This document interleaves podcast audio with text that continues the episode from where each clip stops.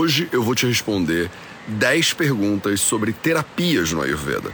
Panchakarma, oleação, massagem ayurvédica. Me diz aí o que você quer saber nos comentários, que a live de hoje vai ser um projeto 0800 clássico, daquele que você pergunta e eu respondo, mas com um tema delimitado, que é terapias no Ayurveda. Você quer ter mais saúde? Gente, não tem segredo. É trabalho, disciplina e perseverança todo santo dia. Esse é o Projeto 0800. Salve, salve família Vida Veda, Projeto 0800 no ar. Estamos aqui, né, no sábado de manhã. Esse final de semana tem live sábado e domingo. Então, mas é só para aquela galera comprometida mesmo, né? Você que está assistindo aí é, na gravação, do conforto da sua terça-feira à noite, né? Teve uma galera que veio sábado de manhã, né, para tirar suas dúvidas e fazer as suas perguntas. Principalmente porque hoje é a última live, última live do 0800 que eu vou responder perguntas da história do 0800. Amanhã a gente tem uma live que já está programada. Semana que vem, todas as lives vão ser com temas que já foram preparadinhos e bonitinhos na preparação para nossa reta final. E depois a gente vai ter 15 dias de Projeto 0800 super especial, com uma temática revolucionária, digamos assim. Então hoje é o último dia que você tem a oportunidade aqui de me fazer perguntas no Projeto 0800. A gente está encaminhando ele é, para o número 800, que vai ser o último Projeto 0800, depois de mais de quatro anos fazendo essas lives todo dia, ou quase todo dia, às 8 horas da manhã para você aqui no Instagram. Então vamos que vamos. As 10 primeiras perguntas sobre terapias ayurvédicas vão ser respondidas na nossa live aqui agora. Então manda aí, solta seu dedo nos comentários e vamos que vamos. Juri Zoli me pergunta, Matheus, Panchakarma pode ser feito em casa? E a resposta é bem categórica, bem fácil. Não, né? Não. Panchakarma não pode ser feito em casa. Inclusive, eu já fiz um vídeo pro 0800, se eu não me engano, que eu acho que ele foi inteiro com esse tema, do não faça panchakarma em casa, uma coisa assim. E aí eu explico tintim por tintim por que, que você não deveria fazer panchakarma em casa. Se você tá viajando na maionese, você nunca ouviu falar nessa palavra, né, panchakarma, já começo te informando que elas são duas palavras e não uma, né? O samastapada, né, panchakarma, ele é a junção de duas palavrinhas em sânscrito. A palavra panch, que significa o número 5, e a palavra karma, que você acha que é um fardo né, na vida, o meu karma, Mateus.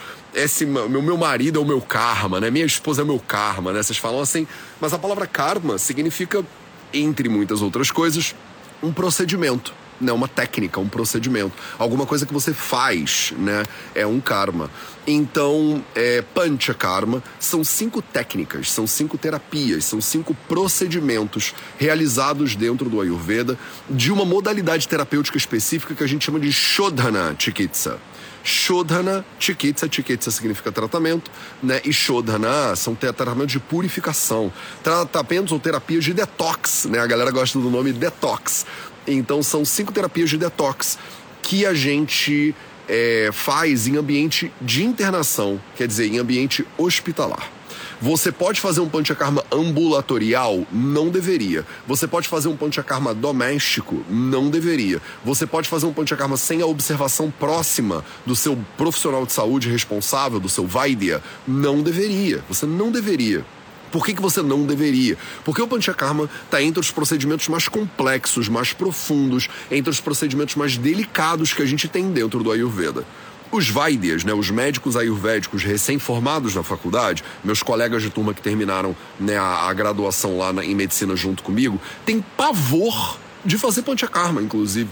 O sujeito estuda lá na Índia, fica lá anos e anos e anos estudando, trabalhando em hospital, vendo panchakarma, treinando panchakarma, e quando ele se forma, e ele tem que administrar um panchakarma, ser responsável, ele fala: Deus me livre, eu não vou fazer isso não.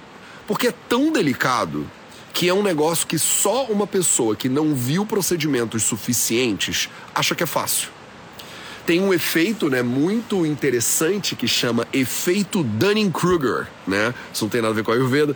É um efeito né, que foi hum, mapeado por dois sujeitos, acho que psicólogos, o Dunning e o Kruger, né? E o efeito Dunning-Kruger, ele diz o seguinte uma pessoa, quando ela é iniciante em algum sistema, em alguma ciência, em, alguma, em algum universo, ela acha que ela sabe mais do que ela efetivamente sabe. Então é um efeito natural. É assim: você, quando conhece pouco sobre alguma coisa complexa, porque você conhece pouco, você acha que você sabe muito. Você conhece tão pouco sobre uma coisa complexa que você acha, ah, já entendi acho que eu sei. Chama efeito Dunning-Kruger. Não é um xingamento, não. É só para dizer que todo ser humano passa por isso. Quando você começa a estudar alguma coisa, logo de início você já pensou. Acho que eu já entendi. Isso não é tão difícil assim. Teve uma, um comentário que eu recebi uma vez, maravilhoso, inclusive. Eu não sei se a pessoa ainda tá por aí, mas ela me mandou assim: Mateus, você fala demais. Né? As lives são muito longas, é muito conteúdo. Desnecessário. Eu perguntei para uma amiga e ela me explicou tudo sobre a Ayurveda em 30 minutos. tudo sobre a Ayurveda em 30 minutos. E você aí enchendo linguiça na vida das pessoas, entendeu? Então, o que que essa, essa ser humana ela estava demonstrando? Ela estava demonstrando, em primeiro lugar, a ignorância dela, né, por meio do efeito Dunning-Kruger. Olha que maravilha. Quando a pessoa não sabe nada sobre alguma coisa, ela aprende um pouquinho e ela acha que já entendeu tudo, né? E no Panchakarma acontece muito isso as pessoas começam a estudar Ayurveda, aprendem. Ah, Mateus, eu li lá no Ashtanga Hridayam capítulo 1 que se o Vata está agravado, fazemos Basti. É, se o Pita está agravado, fazemos Virechana. Se o Kapha está agravado, fazemos Vamana. Eu já entendi que se eu der essa pastinha aqui, né, ele vomita, Vamana. Se eu der essa outra pastinha aqui, ele tem uma diarreia, Virechana, e eu já entendi que o Basti, você pega o óleo e tal, introduz lá e já era. Então eu já sei fazer Panchakarma, posso abrir minha clínica? E aí a pessoa enlouquece completamente, porque ela sabe tão pouco sobre Panchakarma que ela acha que ela sabe um monte sobre Panchakarma. E aí, filho? Tudo bem? Vou, vamos competir pelo deck. Eu e Caio Correia, também conhecido como Vida Veda Yoga. então, é, o efeito eu não te incomodo não, gato? O efeito Dunning-Kruger, ele faz com que muitas pessoas, quando começam a estudar Ayurveda, tenham a sensação que já entenderam o que é um panchakarma e que podem sair fazendo. E aí, só se você tiver aí responsabilidade derivada da ignorância que você consegue fazer isso. Que é, não ignorância, não tô xingando a pessoa de ignorante não, sabe? A ignorante é aquele que ignora, que não sabe mesmo. A pessoa não fez, não teve exposição suficiente a panchakarma para entender o tamanho da complexidade, o tamanho do problema o tamanho do buraco, como o buraco é bem mais embaixo.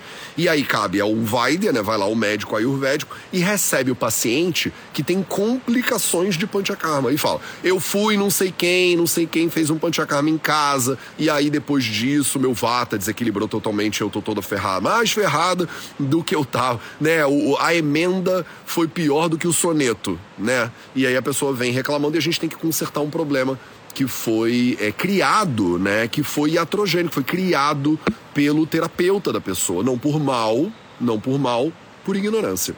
Panchakarma é terapia hospitalar de internação. Você não pode fazer em casa. Ele tem três etapas básicas, né? Ele tem uma etapa de preparação para o karma, ele tem uma etapa de realização do karma e ele tem uma etapa de recuperação do karma. Tá? Essas são as três etapas básicas do Panchakarma. As três etapas têm que ser realizadas sob supervisão médica. A primeira etapa, que a maioria das pessoas conhece como Sneha Pana, né? Porque normalmente eles dão né, óleo para a pessoa beber. Sneha, óleo, Pana, bebida, né? Então você bebe óleo durante uns dias aí. Não é qualquer óleo, tá? Não é gasolina, não é óleo de, de carro, né? Não é nada disso não. Mas muitas vezes se usa no norte da Índia o ghee, né? No sul da Índia a gente até usa às vezes óleo de coco, tem outras modalidades de snerrapana com óleo de ergelim. Você pode usar qualquer snerra para fazer snerrapana. Essa é a real. E aí a pessoa faz um snerrapana, quer dizer, uma preparação para o panchakarma express, né, em casa. Ela fala: "Não, mas é só você dar três goladas aí no óleo e, e vem para a clínica que a gente resolve", entendeu?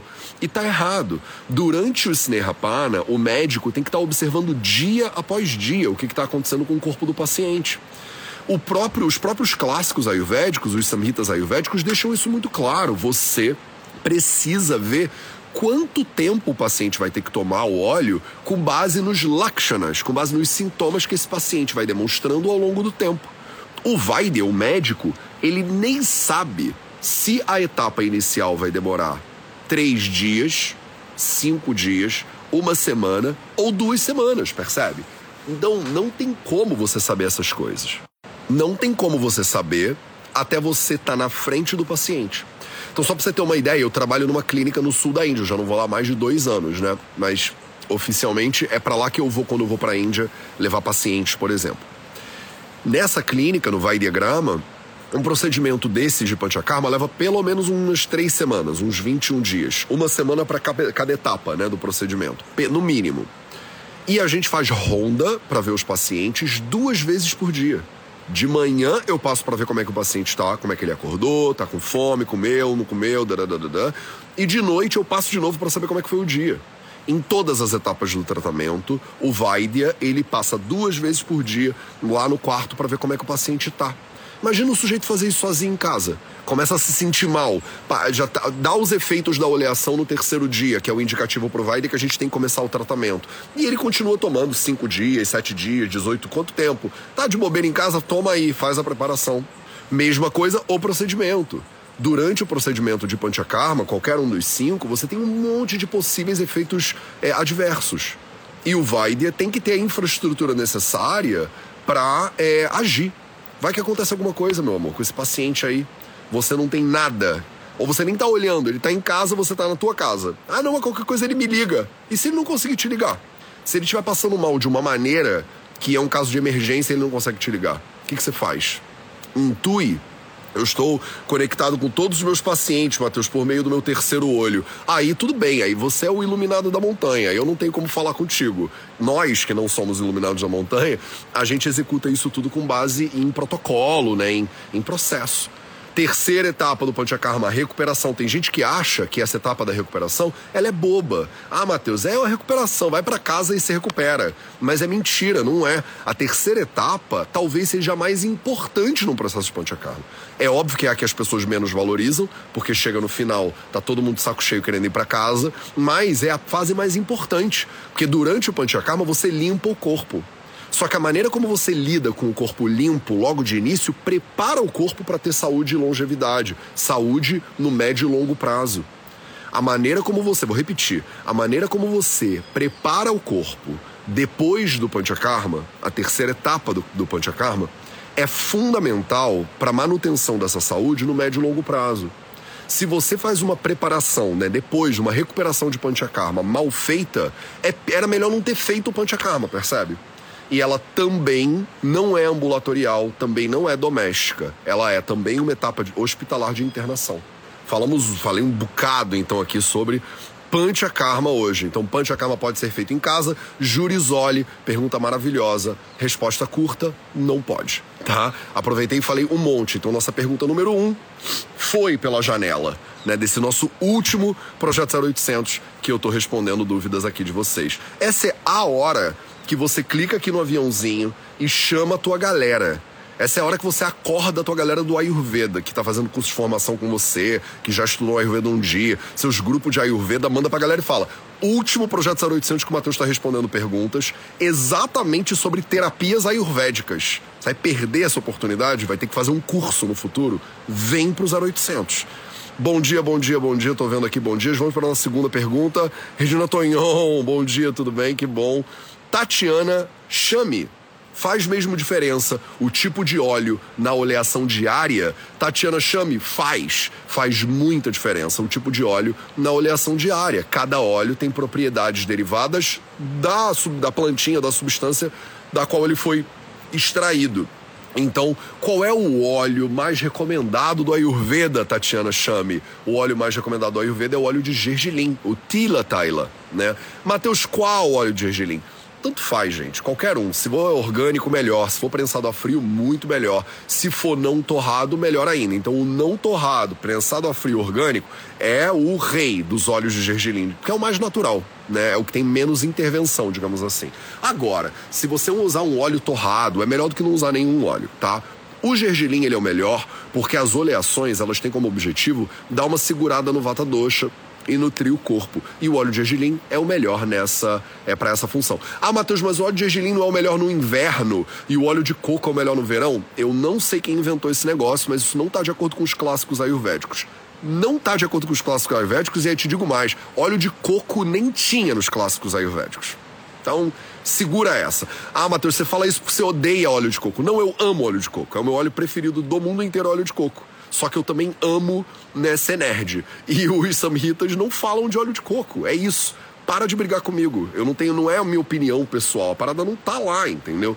E o óleo de coco, ele é derivado do nariquela, do coco. E o que, que é o coco, né? O coco é uma noz, né? A fruta, como você quiser chamar, eles chamam de pala, né? De fruta, que ela é doce, ela é pesada na digestão e ela é muito oleosa pega um óleo doce, pesado e oleoso e passa na pele de uma pessoa que ela não tem uma capacidade digestiva muito boa, um agni bem legal, né? Você sobrecarrega o agni da pessoa.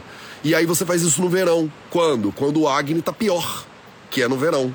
Aí bota o óleo pesado para digerir no corpo da pessoa no verão. Não, né, né? Não, não sei por que, que as pessoas decidiram fazer isso. No sul da Índia, a gente usa muito óleo de coco, porque é uma região nativa de coco. No norte da Índia, usa-se muito mais o óleo de gergelim e o ghee, que são óleos mais comuns, mais nativos do norte da Índia. Onde você mora, com certeza tem óleos mais nativos da sua região. Então, por exemplo, pessoa que está na Europa, né, não tem coco na Europa. Você vai ficar fazendo oleação com óleo de coco, já não tá legal, porque o óleo de coco ele é pesado para você digerir. Não é que ele é proibido, você pode fazer, mas tem que ter certeza que você vai dar conta do rojão. Na dúvida, óleo de gergelim. Em qual estação? Em todas as estações. Para sua oleação diária, o melhor óleo é o óleo de gergelim. Ah, Matheus, mas tem algum óleo medicado que é incrível? Tem vários. Então, se você tem acesso a óleos medicados, um bala, por exemplo, um bala Shvaganda, um bala 101. Se você não é vegana, como eu sou, né, um Kshira Bala Thailand, por exemplo, é maravilhoso. Se você tá com o vata um pouco mais agravado, um Dashamula, por exemplo, um Danvantaram, por exemplo, são óleos maravilhosos. Agora, se você não entende nenhuma palavra que eu acabei de dizer, não faz diferença. Óleo de gergelim, morno em banho-maria, vai ser feliz na sua vida. Deixa ele no máximo uma horinha e aí depois você tira. Segunda pergunta, respondida. Terceira pergunta, Cris Maschio pergunta: Mateus, por que não pode fazer oleação durante o ciclo menstrual? É, Cris Maschio, não é que não pode, é que a recomendação, né, a de não fazer, ela é a recomendação geral, tá? Então, quando a gente faz política de saúde pública, e o Ayurveda é um sistema de política de saúde pública, a gente tem que fazer recomendações populacionais, né? Então, isso não significa que a gente não vê o indivíduo, pelo contrário, né? Na, no caso concreto, as recomendações elas podem mudar, tá? Então, dependendo de como é a sua, o seu ciclo menstrual, a oleação ela pode ser até indicada. Mas de forma geral, ela é contraindicada. Por que, que ela é contraindicada? Porque durante o fluxo, principalmente, porque não é durante o ciclo, percebe? Você falou ciclo, mas eu entendi fluxo. Então aí você me disse a gente está na mesma página aqui. Porque o ciclo menstrual, ele está acontecendo o tempo inteiro no corpo feminino entre a menarca e a menopausa. Esse é o ciclo menstrual. Quando você está ovulando, isso é parte do ciclo menstrual. Tá? Quando você está menstruando, isso também é parte do ciclo menstrual. Então, o ciclo menstrual, ele acontece o tempo inteiro no corpo de uma mulher, entre a menarca e a menopausa. Então, não é durante o ciclo menstrual que não pode fazer oleação. O que não pode fazer oleação é durante a fase menstrual, né? Durante a menstruação. Eu entendi o que, que eu acho que você quis dizer, então eu vou te responder o que, que eu acho que você quis dizer porque senão eu vou ter que te dizer que a oleação não é contraindicada durante o ciclo menstrual, porque o ciclo menstrual inclui a fase ovulatória também, a fase lútea, e você vai ficar chateada comigo de repente, né? Então, eu entendi que você quer falar fluxo menstrual, e aí por que, que ela é contraindicada durante o fluxo menstrual? E é mesmo, de forma geral, contraindicada durante o fluxo menstrual. Durante os cinco, sete dias, que são a quantidade que o Ayurveda considera mais comum, né, mais normal de duração né, do fluxo menstrual, né, a mulher, ela, durante a lua, né, a mulher, ela tá com o vato um pouquinho agravado, né, com a pana vai um pouquinho agravado. Qual é a tendência que não é incomum, né, no corpo feminino nesse momento? Ela, o, ela, ela, o corpo feminino, é estranho o corpo feminino ser masculino, né? Eu tô, ela, o corpo feminino, é, tá precisando focar naquele processo. É, a menstruação, né, ela é como se fosse um detox do corpo feminino. É uma ferramenta impressionante que só vocês têm, né? Aquela inveja nos olhos, né? Só vocês têm essa ferramenta sensacional de purificação mensal do corpo. É tão louco isso que, né, tem alguns pesquisadores, isso é mais medicina moderna, que sugerem que o ciclo e o fluxo, especificamente o fluxo, são o motivo pelo qual a mulher, as mulheres de forma geral tendem a viver mais anos do que os homens de forma geral. Já ouviu essa? Né? Mulheres vivem em média mais anos do que os homens, tá? Então isso é um dado. Isso é um dado no Brasil, nos Estados Unidos, quase no mundo inteiro isso é um dado, né? As mulheres vivem em média mais anos do que os homens existe uma corrente que defende que um dos motivos pelos quais isso acontece é porque a mulher menstrua e o homem não menstrua. Olha que maravilha. Vocês têm um sistema autolimpante mensal. Você livra o seu corpo, por exemplo, de ferro. E aí vocês ficam suplementando ferro, mas às vezes o ferro em excesso, o ferro é um elemento, não é à toa que enferruja as coisas, né? Ele é um elemento pró-oxidativo do corpo. Então, viajei aqui, não era essa pergunta, mas muitas vezes a menstruação, ela é um processo maravilhoso que o corpo feminino tem. Tipo, sabe essas coisas que tem coisas autolimpantes, né? Geladeira autolimpante, fogão autolimpante? Então, vocês têm um sistema fenomenal de meio que purificação e detox natural do corpo feminino. O corpo masculino não vem com isso. O corpo masculino deu errado, né? Não deu errado. Mas ele não vem com esse sistema maravilhoso que vocês vêm, né? E aí, por que não pode fazer oleação? Porque no momento do fluxo, o corpo, ele já tá fazendo um monte de coisa. O corpo, ele já tá ocupado com esse processo de purificação. Então, pensa que ele já tá ocupado e que você tá botando mais coisa para ele fazer, que é digerir o óleo. E aí, o que acontece muitas vezes, eu tava falando, né, o vata ele fica um pouco agravado e isso bagunça um pouquinho a digestão durante o fluxo. Não é à toa, não é incomum que a mulher, durante o fluxo menstrual, fique, por exemplo, com menos fome, fique com vontade de ter mais resguardo, principalmente nos primeiros dias, onde o vata dá um power, né, para ele dar uma empurrada no endométrio para fora. Então, durante esse período, existe uma tendência natural da mulher querer se resguardar um pouquinho mais, comer um pouquinho menos, comer coisas mais específicas, que são coisas que, inclusive, doce, gordura, né, é, apaziguam o vata dosha. Tem uma tendência a tentar controlar esse vata que agrava fisiologicamente. E aí, o que, que acontece? Você vai botar oleação, vai botar óleo no corpo para prejudicar ainda mais a digestão. Quer dizer, não é prejudicar, mas para dar mais trabalho para a digestão. Então, isso normalmente é contraindicado.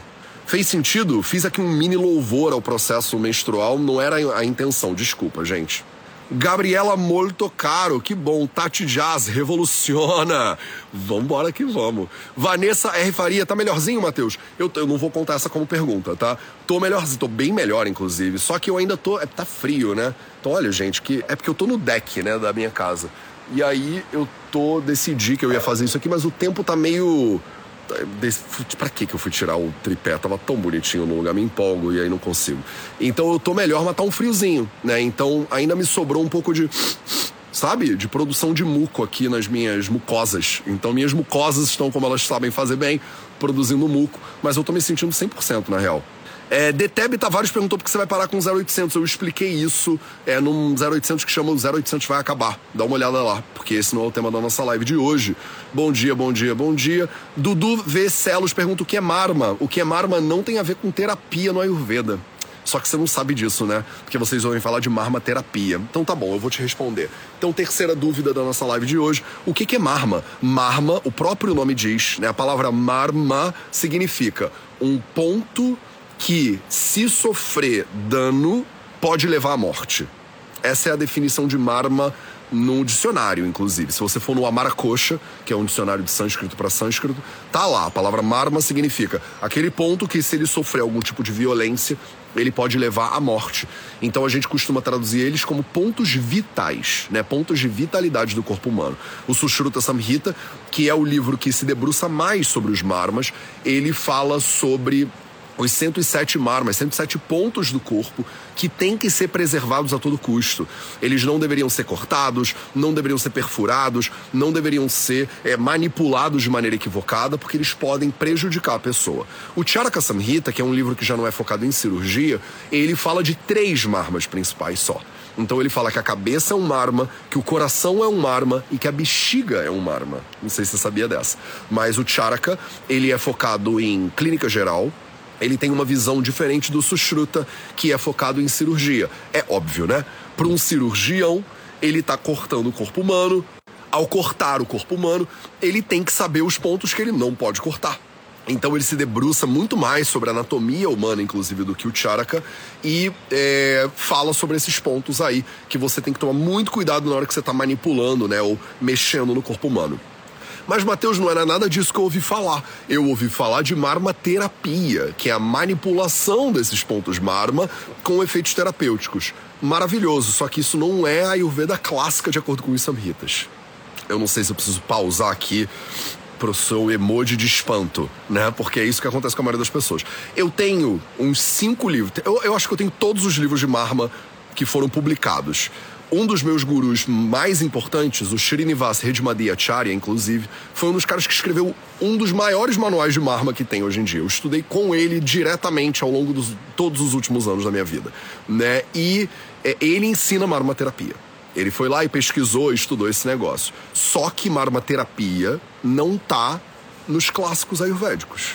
Isso não tem nada de mal, não tem problema, mas não é de acordo com os samhitas e. Só não é. É um desenvolvimento moderno terapêutico ayurvédico que tem muito de tantra, diga-se de passagem, tem muito de tantra. Tantra não é essa coisa do sexo que as pessoas acham que é. Tá? Tantra é um negócio muito mais amplo que só né, a visão que ah, o Matheus Kama Sutra é Tantra. Não é. Mas a live de hoje não é sobre isso. Né? Então, é, vem de uma linhagem muito mais tântrica, né? Como o yoga também, né? O yoga vem de uma linhagem muito mais tântrica, via de regra, do que o Ayurveda. O Ayurveda vem de uma linhagem muito mais védica, né? Então a gente pega muito mais os textos clássicos para se basear no, no como fazer chikitsa, né? Como fazer terapia. E aí o Marma e a Marma terapia, eles são derivados mais modernos, digamos assim, relativamente modernos do Ayurveda. Eu conheço a galera que estuda esse negócio, só que isso não é Ayurveda de acordo com os Samhitas. Não tem nada de errado, tá? Mas você me perguntou o que, que é marma, e aí a resposta é essa: marma é um ponto que, se ele for machucado, manipulado de maneira equivocada, cortado, perfurado, ele pode levar a pessoa à morte. Essa é a definição literal de marma.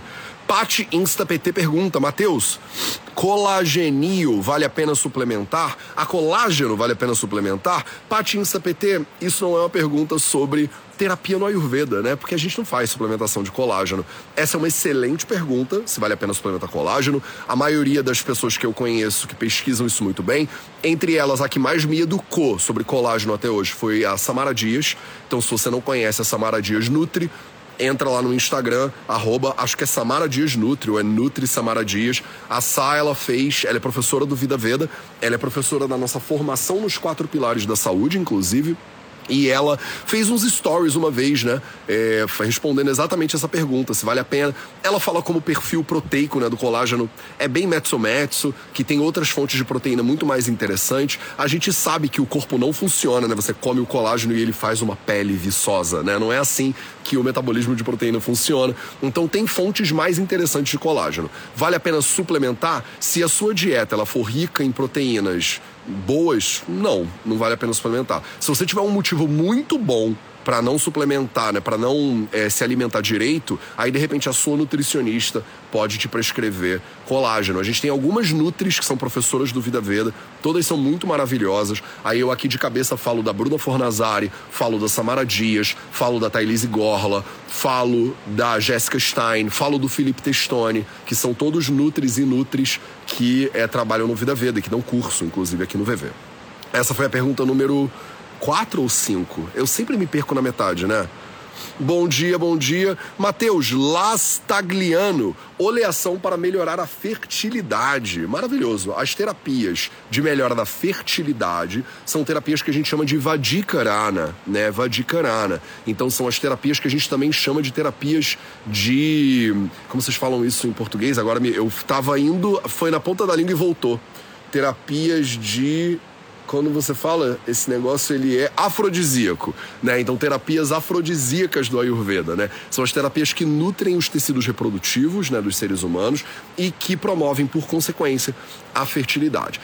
Tem oleação dentro das terapias de Vadikarana, das terapias de promoção de reprodução humana, por exemplo? Tem.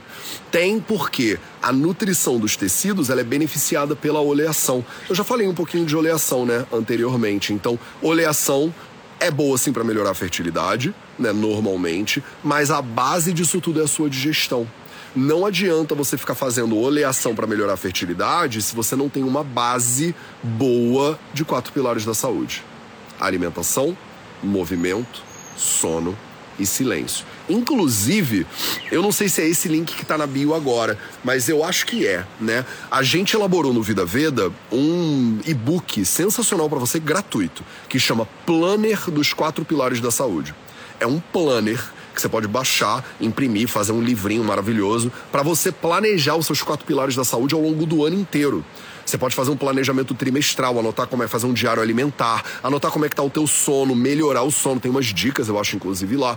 E aí você vai preenchendo o planner dos quatro pilares, isso vai melhorando os quatro pilares da tua saúde. Tá? Então, é, tá no link da bio do Instagram, se eu não me engano. Você pode ir lá agora e pegar. Ou se você tá vendo esse vídeo no YouTube, o link vai estar tá na descrição desse vídeo no YouTube para você. Tá? Então, os quatro pilares da saúde são a base do funcionamento do teu corpo.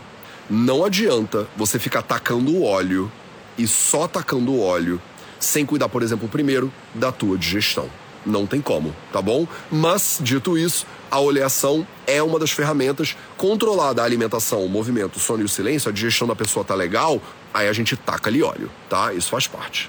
Vamos que vamos sundari.yoga.ayurveda. Dor na lombar, Matheus, o que, que o Ayurveda recomenda? Sundari, Sundarang, Sundarang. É, eu não vou te responder porque já tem uma live inteira sobre dor na lombar que eu fiz com o Caio Correia, inclusive, né? Que é o cara que tá à frente do Vida Vida Yoga tá? Então, se você não conhece o Vida Veda Yoga, bom, o Caio primeiro é um dos meus melhores amigos da minha vida, é um irmão, é irmão que não é biológico, né? Mas eu tenho duas irmãs biológicas e o Caio. Então, é, o Caio é tipo um irmão que a vida me deu e ele tá à frente do Vida Veda Yoga. E eu fiz uma live, por acaso eu tava no carro e o Caio tava dirigindo, então ele acabou participando da live e deu dicas, inclusive, de yoga para você e eu dei dicas de Ayurveda. Como você é a sundarang.yoga.ayurveda, fechou maravilhosamente, né, para você. Então, a gente tem dicas de yoga e de Ayurveda para dor na lombar. Entra no YouTube e bota é, Lombar Vida Veda que você vai encontrar esse vídeo. Porque aí eu não gasto tempo falando dele aqui, que a gente já falou. Thaís B. Sobreira fala: Mateus, livros clássicos falam sobre amamentação e consumo de álcool. Livros clássicos falam sobre amamentação e consumo de álcool. Thaís B. Sobreira. É que não tem que ter, né? Alimentação e consumo de álcool. Então é bastante simples, é bastante curta essa recomendação. Amamentação e consumo de álcool são coisas contraindicadas de acontecerem ao mesmo tempo. Gestação e consumo de álcool também tá? O álcool ele resseca, né, o corpo feminino e tudo que você está tentando fazer durante a gestação é o contrário de ressecar o corpo feminino, né? É nutrir o corpo de todas as maneiras possíveis. Durante a lactação, mesma coisa, né? O que que o corpo está fazendo durante a lactação? Ele está pegando todos os seus nutrientes e transformando em essência de vida para poder nutrir o seu baby, né? Para nutrir o seu bebezinho. Então o álcool ele não cumpre nenhuma função durante o processo de amamentação, nenhuma, zero, nenhuma função. Não só não cumpre nenhuma função positiva, como ele ainda é detrimental e deletério para a saúde do bebê. Então ele é absolutamente contraindicado. Beleza? Dani Moreno 100 pergunta: fala sobre o café, três pontos, pontos de exclamação. Algum benefício em tomar café diariamente? Isso não é uma terapia do Ayurveda. Então hoje a gente está respondendo 10 perguntas sobre terapias ayurvédicas. Se liguem no tema da live. Agora, dito isso, Dani Moreno 100 entra no YouTube e bota Vida Veda Café que você vai encontrar esse vídeo, tá? Se a minha equipe ficar, tiver sagaz, eu vou botar esses vídeos sobre o café, né? todos os vídeos que eu vou comentando, tem esse vídeo, né? Eu vou botar ele na descrição desse vídeo aqui no YouTube para vocês, tá bom? Bom dia, Matheus. É, Lucia G. Borja pergunta, Matheus, uso de copo de cobre. O copo de cobre não é bem uma terapia no Ayurveda, né? Existe uma recomendação básica de você manter a sua água para ser purificada. Ashtanga Hridayam Sutrasthana, no capítulo 5, se eu não me engano, quando ele fala sobre o Jalavarga, né? O grupo das águas.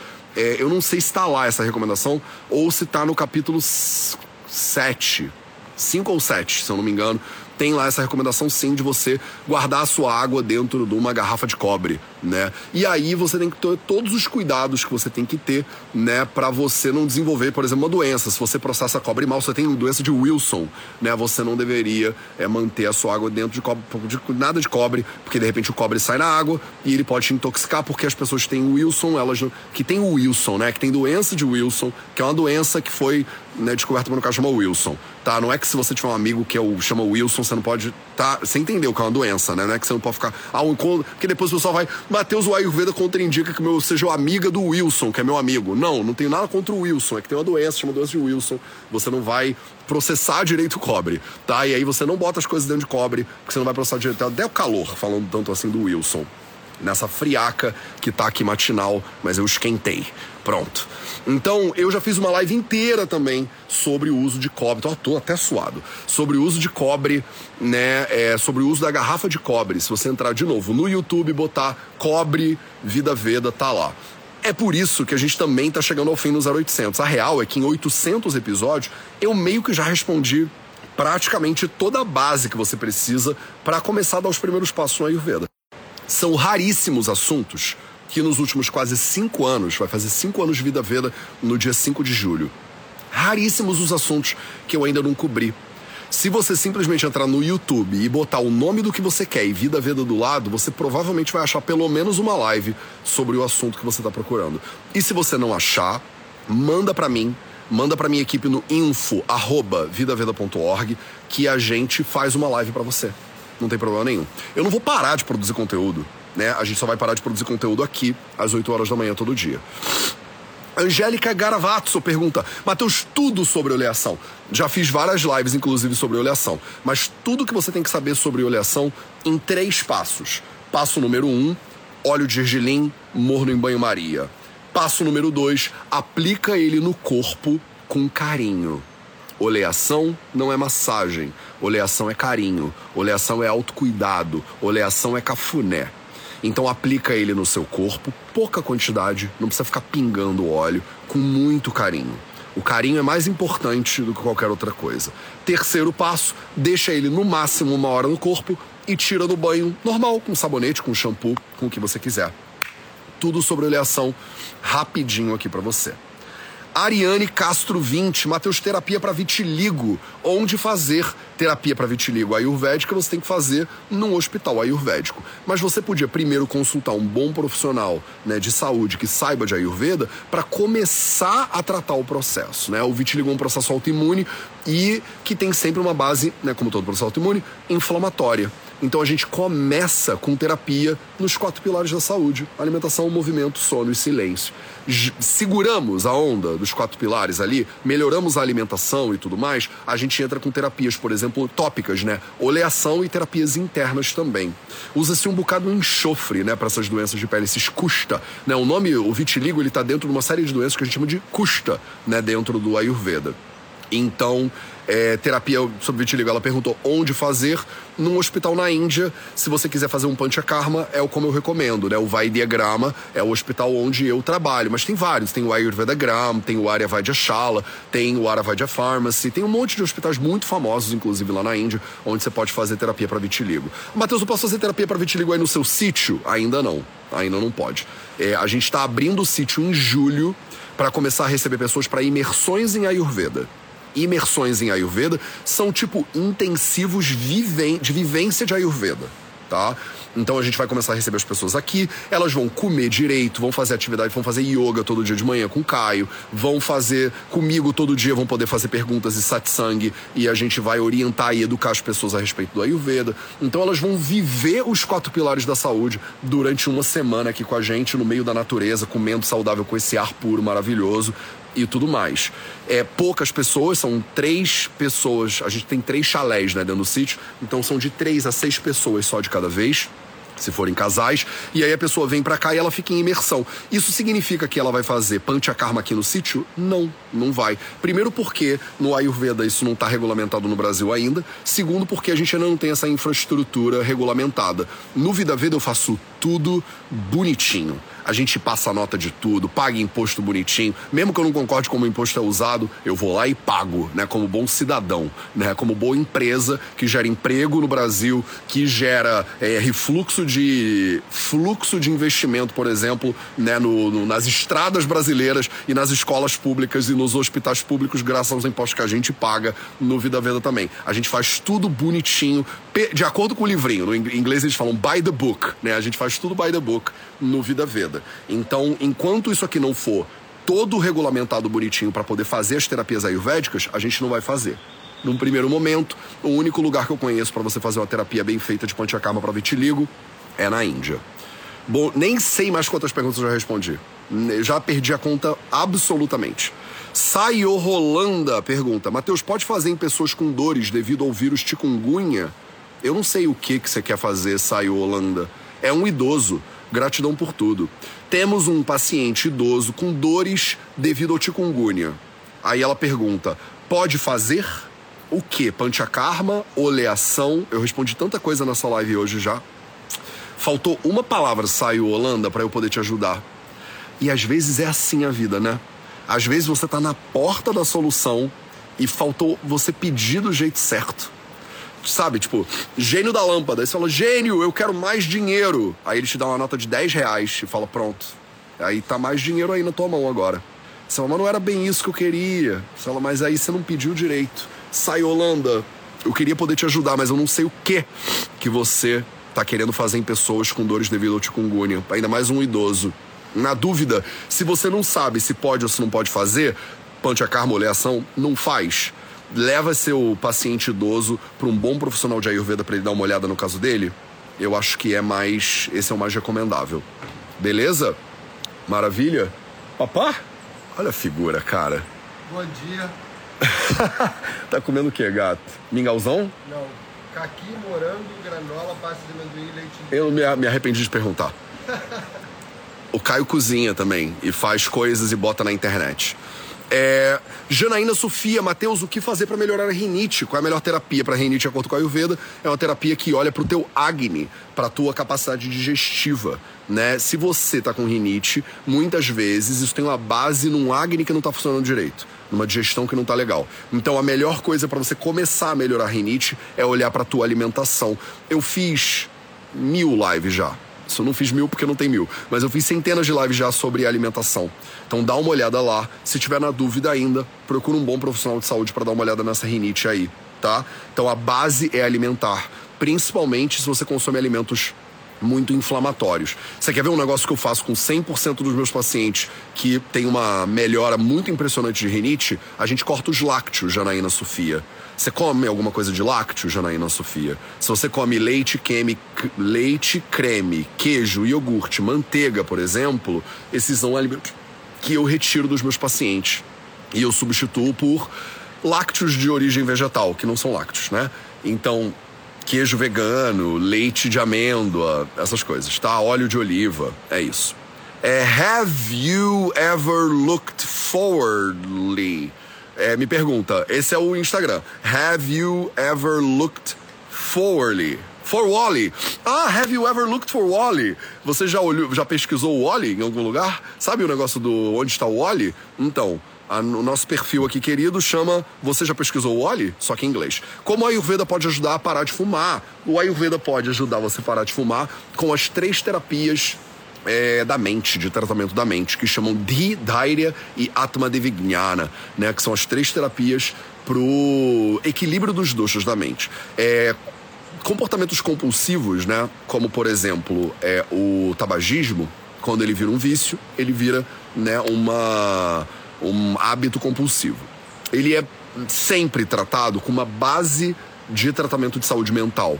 E a gente faz isso com base em Dhidhairya e Atma Devignana. Eu já fiz muitas lives sobre, sobre esses três elementos. Tem uma palestra que você tem que assistir, tá? Have You Ever Looked for Wally? Tem uma palestra que você tem que assistir, que é a palestra Estresse e Ayurveda. Vai no YouTube e bota lá Estresse, Ayurveda, você já vai achar. Você botar Vida, Vida, Estresse, você vai encontrar essa palestra. Ela tá na íntegra no YouTube e eu dou uma pincelada nesses três, é, nessas três terapias. Mateus, então o tabagismo é só terapia mental? Não. Tem terapias físicas também. E a gente faz detox, inclusive, né? Faz panchakarma, inclusive, para ajudar né, nesse processo de eliminação do tabagismo. Tem uma série de elementos, por exemplo, do pilar da alimentação, que podem ajudar você a melhorar o seu é, o seu impulso. E tem também terapia cognitivo-comportamental, né? Quer dizer, como é que você né, age é, quase sempre em três etapas. Normalmente, quando você tem um hábito, seja ele um vício, como for, O hábito, ele funciona em três etapas. A primeira etapa é o gatilho para você cometer esse hábito, né, para você fazer o que você faz. A segunda etapa é a prática, é o ato. E a terceira etapa é a recompensa do hábito, tá? Então você tem um gatilho, você tem o hábito e você tem uma recompensa por esse hábito. Então eu vou te dar em três segundos como é que você pode parar de fumar em termos de comportamento, tá? Toda vez que você puxa um cigarro, você que tá querendo, você que tá fumando, teve um gatilho para isso antes. Tem sempre um gatilho. Às vezes tem vários gatilhos diferentes. Por exemplo, você tomar um cafezinho. Muita gente que fuma toma um café e aí o café é um gatilho para fumar. Vai pra balada, a balada é um gatilho para fumar. Pede uma cerveja, a cerveja é um gatilho para fumar. Vai ao banheiro e pensa: eu vou ao banheiro, eu fumo e vou ao banheiro. Então, fumo, vou ao banheiro, quero ir ao banheiro, fumo. Então a pessoa liga dois comportamentos. Aí tem o gatilho primeiro. O gatilho gera o hábito. E aí o hábito a pessoa vai lá e fuma. E o hábito, ele gera uma recompensa. Por isso que vira um loop, né? Por isso que vira um ciclo de hábito. Né? Porque o gatilho, ele gera um comportamento e o comportamento ele leva uma recompensa. A recompensa que você tem é, por exemplo, tô ansiosa, né? Não sei o que fazer. Gatilho, vou fumar. Fumei, me acalmei, por exemplo. Só de você respirar lentamente por um tubinho, às vezes já te ajuda a se acalmar um pouquinho, né? Independente das substâncias químicas que tem ali que realmente te ajudam, principalmente se você está né, no processo de vício. Então, o que, que você precisa fazer para início de conversa? Vou te dar uma dica. Primeiro de tudo, reconhecer os gatilhos que te levam a pegar o cigarro. No primeiro momento, primeiro para de se culpar que você tá fumando, porque isso não ajuda para nada. Né? Botar a foto do pulmão necrosando, se ajudasse, todo mundo já tinha parado de fumar. Né? Política pública de saúde ajuda, política de proibição ajuda, política de taxação ajuda, isso a gente já tem comprovação científica de que ajuda. Agora, culpa não ajuda. Culpa às vezes reforça o comportamento. Então, se você ficar, não, mas eu não devia, mas eu não posso, mas eu não sei o que lá, isso às vezes piora tal tá, problema. Então, esse você pode deixar de lado. Mas olha para o gatilho. O que, que você sempre sente antes que te dá um impulso de pegar o cigarro? Esse é o primeiro passo. Segundo passo, como é que você pode botar outro hábito nesse mesmo lugar? Isso não é fácil de fazer, tá? Não tô falando que é fácil, mas dá para fazer. Então você entende o gatilho primeiro. Eu sinto nervoso porque meu chefe me pede para entregar um relatório. Um exemplo bem concreto para você. Meu chefe falou: "Cadê o relatório, Matheus?" Eu nervoso, nervoso gatilho, gatilho cigarro. Então eu já entendi. Toda vez que meu chefe me pede para fazer um relatório, eu sinto nervoso e aí eu saio para fumar. Quando eu entendi que tem esse vínculo comportamental, eu preciso começar a incluir outro hábito antes de eu puxar o cigarro. O meu chefe me pede o um relatório, eu sinto um nervoso, eu bato palma. Sei lá. E aí esse bater palma é o hábito que eu uso para me né, relaxar. Eu saio para dar uma corrida, eu saio para dar uma caminhada, eu vou na mesa do meu colega e sento para conversar. Não sei se você já reparou, mas muita gente que para de fumar ganha peso. Por que a pessoa que para de fumar ganha peso? Muitas vezes. Porque ela substitui um comportamento por outro. Ela tem o gatilho, o chefe me manda fazer um relatório, eu fico nervoso fazer um relatório, não quero fumar, como um brownie. Se eu substituir o meu comportamento de puxar um cigarro por um comportamento de comer alguma coisa, é óbvio que eu vou aumentar o meu input calórico e vou ter uma tendência de engordar no médio e longo prazo. É, faz sentido. Se você substitui o seu hábito que você não quer ter por sair para correr, por exemplo, toda vez que meu chefe me pede um relatório, eu fico nervosa e saio para dar uma caminhada. Aí de repente você vai emagrecer. Toda vez que meu chefe me dá um relatório, eu fico nervosa e vou fazer crossfit. Aí você vai ficar sarada, entendeu? Então não é à toa que muitas pessoas que têm vício às vezes substituem os vícios por esporte e aí você vê a pessoa dois minutos depois tá fazendo maratona, tá saudável, tá com six pack, não sei o que, parou de fumar e aí a vida foi para cima, né? Não é sempre que a pessoa para de fumar e a vida dela afunda. Às vezes ela para de fumar e a vida dela melhora. Tudo depende de o hábito que você botou no lugar do seu hábito anterior. Tô simplificando o processo? Tô simplificando o processo, mas tenta fazer aí, ver se não funciona e depois você me manda a tua ideia. Have you ever looked for Wally? Entendeu? Não sei mais quantas perguntas eu já respondi, então eu tô indo até dar 9 horas da manhã. Juliana Carrasco me pergunta, Matheus, por que tem pessoas que sentem a digestão melhor quando tomam Coca-Cola? Tem milhões de motivos pelos quais as pessoas sentem melhor quando tomam Coca-Cola, Juliana Carrasco. Milhões de motivos. Primeiro que a Coca-Cola era um remédio para isso, né? Na origem da brincadeira lá atrás. ela tem ácido fosfórico. Né? Então ela é ácida pra caramba, né? Então você sabe que o teu processo de digestão no estômago, ele é um processo que é majoritariamente ácido. Então imagina que você bebe uma golada de um ácido, então ele ajuda na acidez do estômago, que melhora o processo de digestão no estômago. Então o ácido fosfórico, para início de conversa, já melhora a tua digestão. Segunda coisa, ela tem gás, né? E água com gás, independente de ser com ácido fosfórico, corante caramelo número 4, que é carcinógeno, é, açúcar pra caraca em milhões de formatos, matodextrina, não sei aquelas coisas todas. Ou se você bebe a zero, né? Que é pior ainda, que é a sulfame potássio, essas coisas todas você está tomando água com gás, né? E água com gás, ela ajuda na sensação de desconforto muitas vezes, né, abdominal. Então, por exemplo, na clínica que eu trabalhei lá na Califórnia de jejum, os pacientes quando estão fazendo jejum, às vezes sentem desconforto abdominal, né, desconforto digestivo, porque não estão comendo nada. E a água com gás ela ajuda a é, dar uma apaziguada nesse desconforto. Então, se você bota água com gás de um lado e ácido do outro, você já vê como a Coca-Cola pode melhorar a digestão. Isso não tem nada a ver com terapia, de acordo com a Ayurveda, mas eu entendo o que você está perguntando, porque a gente está falando sobre melhora de digestão, por exemplo. A pessoa fala: Ah, Matheus, meu, minha terapia para digestão é tomar uma Coca-Colinha. Né? Quando eu exagerei na comida, eu tomo lá uma Coca-Colinha. Isso não é de todo ruim. Tem um lado que vai ajudar mesmo a tua digestão, mas tem outro lado que vai ser uma tragédia para você, porque você está tomando uma pá de açúcar com um bando de corante caramelo que é um horror para sua saúde. Mateus está 3 graus aqui no Rio Grande do Sul. Deb Surya Yoga, eu me compadeço da sua alma nesse momento. Aqui tá gostoso, na verdade. Tá um friozinho, mas você vê, eu tô de mangas de camisa e tá confortável. Vamos mais dúvidas? Bruja 2.K20. Por onde começar a ser uma terapeuta ayurvédica? Bruja, você começa pelo meu curso Essência do Ayurveda, que é um curso gratuito tá? vidaveda.org barra essência. Vou botar na descrição desse vídeo aqui no YouTube também. Ele vira e mexe, eu boto ele no link da bio do Instagram para você. Ele é um curso grátis para você, que vai te dar uma base em 7 horas sobre o que é a Ayurveda desse curso, se você quiser, você pode fazer o Fundamentos do Ayurveda, que é um curso um pouquinho mais longo, de umas 20 horas ao todo, com exercícios e tudo mais, mais de 20 horas eu acho, é, que vai te dar fundamentos sólidos dentro do Ayurveda. E aí, do Fundamentos do Ayurveda, você entra para a lista de espera do Vidyalaya, que é a formação em Ayurveda do Vida Veda. vidaveda.org barra formacal, formação, né? Ou Vidyalaya, se você conseguir né, já escrever Vidyalaya, que é com um bando de Y aí no meio. E aí você entra para a fila de espera e faz a nossa formação. A gente vai abrir mais uma turma da formação em Ayurveda do Vida Veda em setembro, agosto, setembro. A gente abre as inscrições em setembro, porque a gente abre só duas turmas por ano e as turmas têm 108 vagas só. Tá? Então a primeira turma, por exemplo, no, no, primeiro semestre ela lotou, né? E aí agora a gente vai abrir em agosto. Se o nome estiver na lista de espera, quando ela abrir, eu te mando um e-mail antes de todo mundo e aí você consegue garantir a sua vaga. Talvez a gente nem consiga abrir as inscrições para o público geral, porque só da lista de espera já tem uma galera lá esperando. Beleza? Léo Belo, 1971. Vou estar três dias no Hospital Ayurveda na Índia. O que eu posso fazer? Em três dias?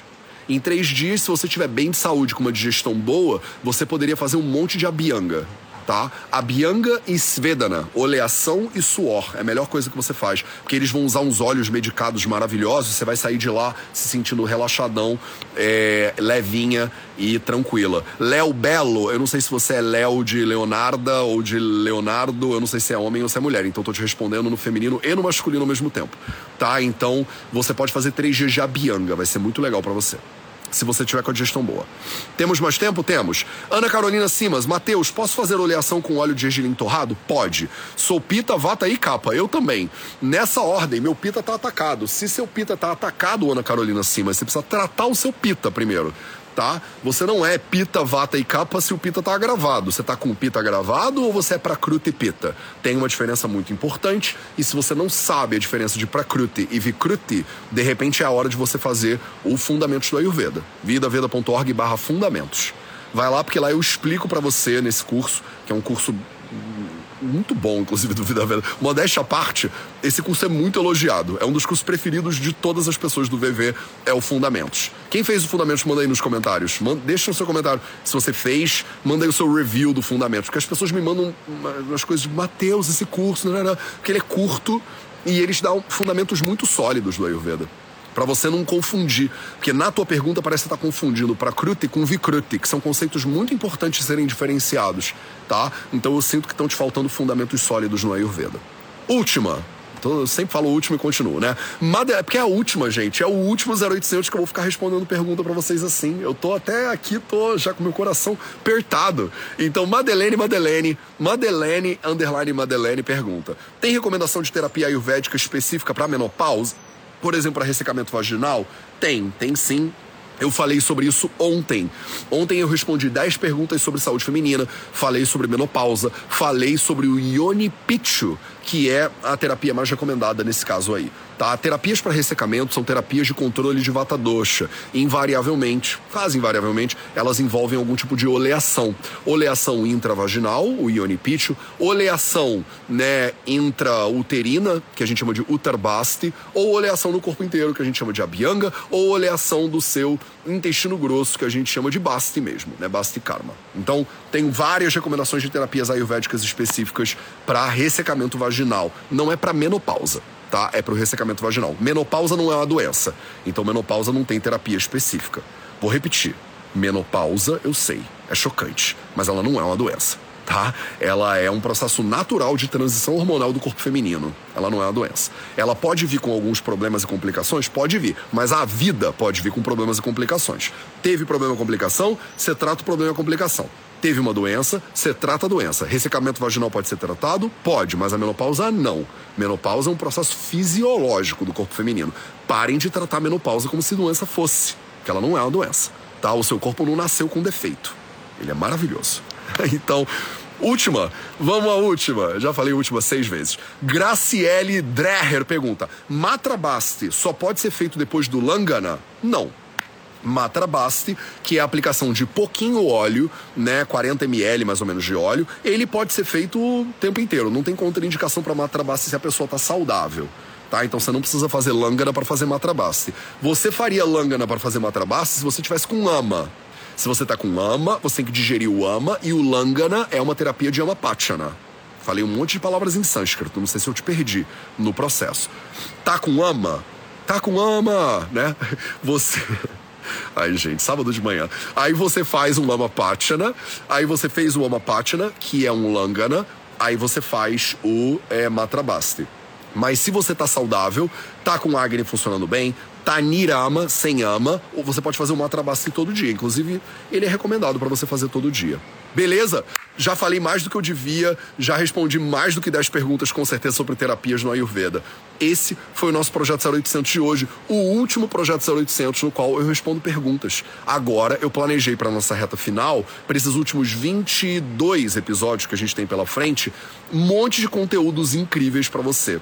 Amanhã eu vou vir aqui de novo às 8 da manhã, só pra galera firme, ponta firme de domingo, para te responder se cerveja faz mal.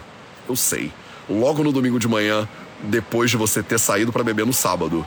É, eu sei. Eu deixei para amanhã, porque aí de repente hoje você pode curtir, né, o seu último sábado. Tô zoando, não vai ser tão drástico assim. Mas amanhã eu venho te dizer se cerveja faz mal ou faz bem, de acordo com a Ayurveda. Beijo para você, um excelente sábado. Esse foi o nosso projeto 0800 778, se eu não me engano, e a gente se vê de novo amanhã.